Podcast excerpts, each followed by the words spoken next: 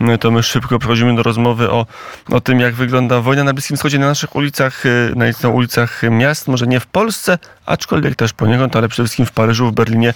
Naszym gościem Kasper Kita, y, tego miesięcznik y, Nowy Ład. Dzień dobry.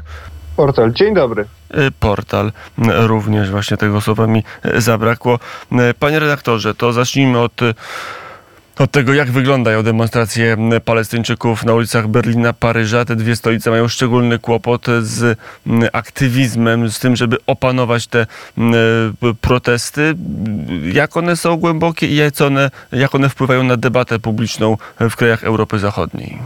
No, w, w zwłaszcza w Paryżu, to one w ograniczonym stopniu wyglądają, ponieważ one są przez policję, przez Ministerstwo Spraw Wewnętrznych e, traktowane z zasady jako nielegalne, więc e, demonstrujący e, propalestyńscy są zatrzymywani, często wręcz aresztowani. Mamy, ma, ma, mamy kilkaset aresztowań we Francji za tego typu demonstracje. Jakby z wyprzedzeniem minister spraw wewnętrznych Darmanin, człowiek E, oczywiście za, za Macrona i przygotowujący się do, prawdopodobnie do startu w kolejnych wyborach prezydenckich, jako tak, pozujący na takiego właśnie tutaj twardziela wobec, wobec muzułmanów, e, chociaż wiadomo, że jest to mocno dyskusyjny tak naprawdę jego postawa, no tutaj wykorzystał okazję, żeby, e, żeby się znów jako taki szeryf twardziel pokazać, no i tutaj z góry demonstracji propalestyńskich zakazał. Mm, natomiast oczywiście takich demonstracji trochę mamy, no bo te znów te kilkaset osób gdzieś zostało aresztowanych. Mamy demonstracje e, przeciwko, przeciwko Izraelowi, przeciwko bombardowaniu gazy.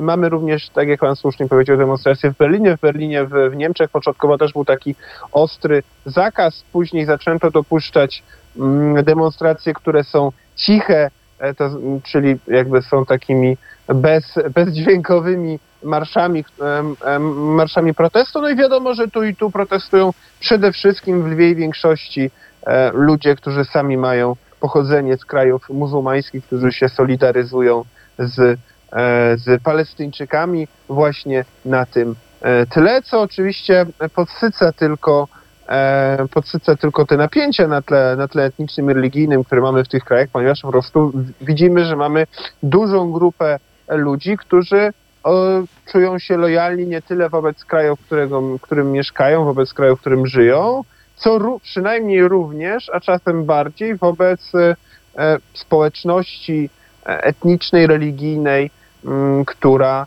e, jest zupełnie gdzieś indziej. Mm, panie redaktorze, a na ile jest tak, że, że nagle mamy dość dziwny konflikt, że jednak liberalna lewica Zachodu wybrała Izrael, no a jej zaplecze polityczne istotne, czyli, czyli imigranci z Bliskiego Wschodu, z Afryki Północnej, no siłą wybrali swoich rodaków z tamtych regionów, wybrali Hamas, wybrali Palestynę. To jest trwały rozdźwięk między tymi dwoma środowiskami. To coś pękło w tej konstelacji politycznej.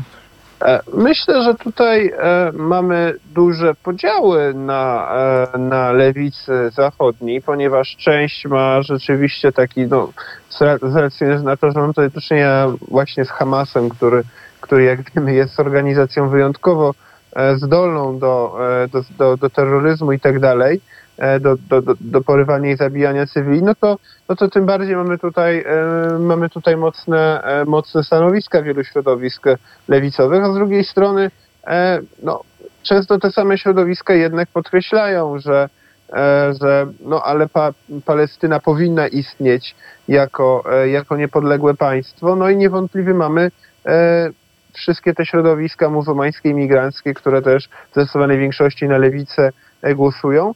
E, myślę, że też trzeba tutaj brać pod uwagę to, to, to, że stosunek do Izraela zmienia się wraz z ewolucją samego Izraela. Izrael wyjściowo był krajem rządzonym przez pierwsze 30 lat przez świecką lewicę, był takim wzorowym, no, może nie wzorowym, ale, ale, ale, ale postrzeganym e, jak, jako, często jako taki pozytywny punkt odniesienia przez lewicę krajem demokratycznym, świeckim i tak dalej, a dzisiaj jest krajem rządzonym zdecydowanie przez, przez prawicę, przez, przez ugrupowanie religijne, przez, przez nacjonalistów również.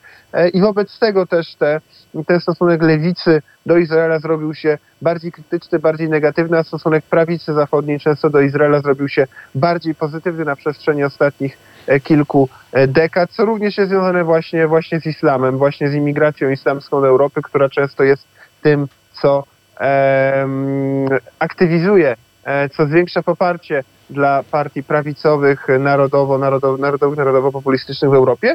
Więc myślę, że te, tutaj jest pewien rozdźwięk, ponieważ jednak Hamas to jest organizacja, która wywołuje wyjątkowo, e, która wywołuje wywołuje protesty i negatywne emocje również, również o tych, którzy generalnie powstanie Palestyny popierają, ale na przykład sprzeciwiają się teraz e, bombardowaniom gazy. Natomiast myślę, że Myślę, że ten rozdźwięk będzie, ale to też nie jest tak, że my teraz do czynienia z jakimś, z jakimś zerwaniem, ponieważ jednak tych strukturalnych przyczyn e, mamy sporo.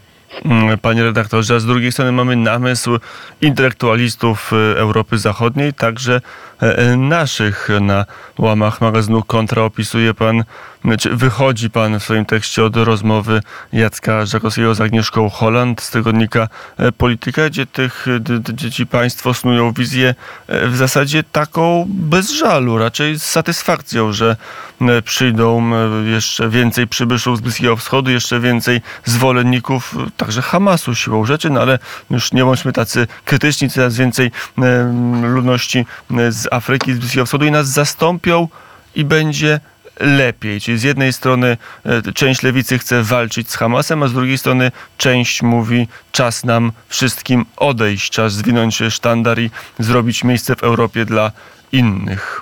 No myślę, że to jest właśnie bardzo charakterystyczne, dlatego na to chciałem zwrócić uwagę, że duża część e, europejskiej lewicy po prostu nie widzi wartości w przetrwaniu europejskiej cywilizacji, ani nie widzi wartości w tym, żeby E, żeby Europejczycy się rozmnażali, mieli dzieci, dbali o, dbali o przetrwanie swojego narodu, ani na przykład e, też nie widzi wartości w tym, żeby imigrantów asymilować. Oczywiście przy takiej skali imigracji skuteczna asymilacja jest, jest bardzo mało prawdopodobna, niemniej e, na, nawet co do zasady ci ludzie często odrzucają ideę, że jeżeli ktoś przyjeżdża do Europy, osiedla się w Europie, to należałoby E, go skłaniasz do tego, żeby jego dzieci chociażby były wychowywane na Europejczyków, żeby o, a no, no i to bardzo dobrze widać na tych ulicach, tak, że dzieci imigrantów i sami imigranci, wnuki imigrantów często e, ma, często podtrzymują te więzi, te więzi właśnie ze światem muzułmańskim, ze światem arabskim, także z Palestyną, są silniejsze niż z krajami,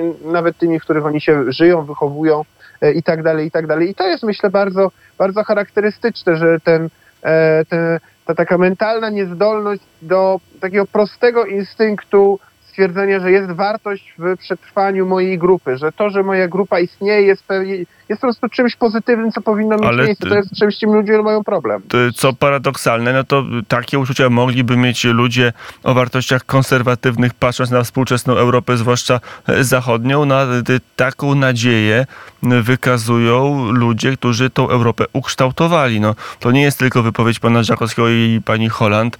No, można by to na e, kampę, na, na kampę E, ich, ich ekstencyzmu, e, ek, e, ich dziwactwa złożyć, ale można by też chociażby pokazać tytuł z, z poprzedniego weekendu Gazety Wyborczej, gdzie pisze się o potrzebie świeżej krwi w Europie. I to piszą ludzie, którzy nie tylko są ekscentryczni, ale ludzie, którzy, ludzie, którzy ukształtowali współczesną Europę, ludzie, którzy stworzyli ją taką, jaką jest, a teraz uznali, że, że jednak ich twór jest tak zły, że trzeba świeżej krwi trzeba, aby ten twór znikł.